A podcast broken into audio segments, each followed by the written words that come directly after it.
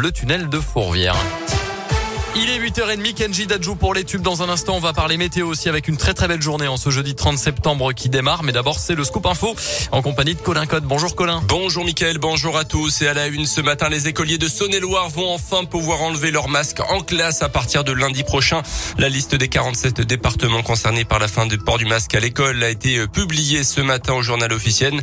Une liste qui dépendait du taux d'incidence au niveau local.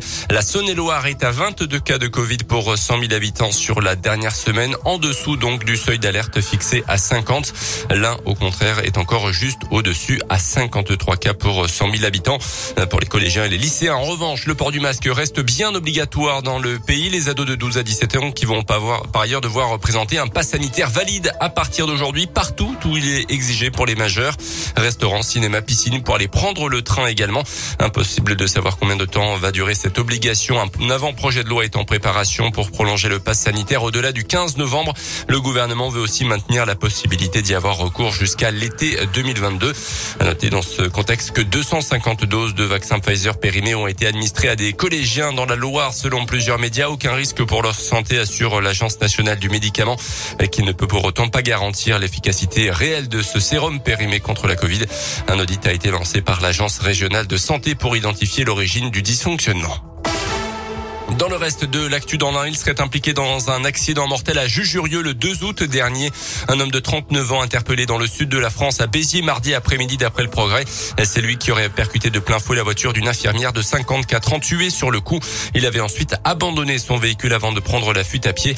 Le suspect sans domicile fixe mais qui vivait alors dans un camp de gens du voyage à Jujurieux a été transféré dans l'Ain dans la nuit de mardi à mercredi avant d'être placé en garde à vue. Dans la région, un drame hier matin à Lyon, un étudiant de 26 ans a chuté mortellement du 9e étage de sa résidence universitaire. Selon les premiers éléments, la victime souffrait de troubles psychologiques et avait des problèmes de toxicomanie aussi. La piste du suicide est donc privilégiée, mais une enquête, celle-là aussi, a été ouverte. Un hélicoptère indinois star de la fête de la science. Le grand début de l'événement, ce sera ce soir à Bourg-en-Bresse. Jusqu'au 11 octobre, une trentaine d'événements et plus de 60 animations sont organisées un peu partout dans l'Ain, avec notamment des visites d'entreprises, des conférences, des ateliers et une visite virtuelle. Cette édition met à l'honneur les entreprises innovantes du département. C'est le cas d'Elixir à Bourg-en-Bresse, spécialiste de la construction d'hélicoptères ultra légers. Elle a développé un hélico unique en son genre à 90% fabriqué dans l'Ain que l'on pourra admirer lors du du village des sciences à Bourg-en-Bresse samedi et dimanche.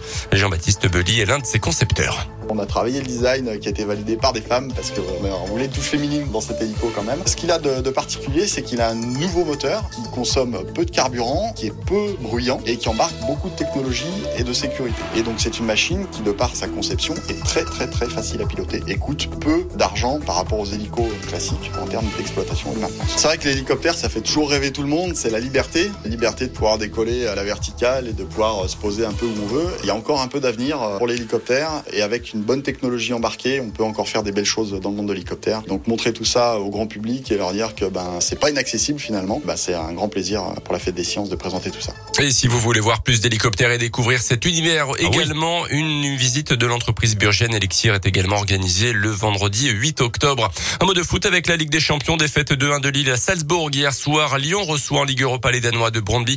Ça sera à partir de 18h45. Et puis enfin, soulagement pour Britney Spears et ses fans après des mois de procédure judiciaire. Un tribunal de Los Angeles a décidé hier de retirer la tutelle de Britney à son père Jamie. La chanteuse dénonçait une mesure abusive mise en place depuis 2008. La star a eu des troubles mentaux à l'époque, mais n'est pas complètement libre. Pour autant, sa tutelle reste pour l'instant en vigueur. La gestion de la vie privée ou de ses finances est confiée à des professionnels. Merci beaucoup Colin. Prochain scoop info dans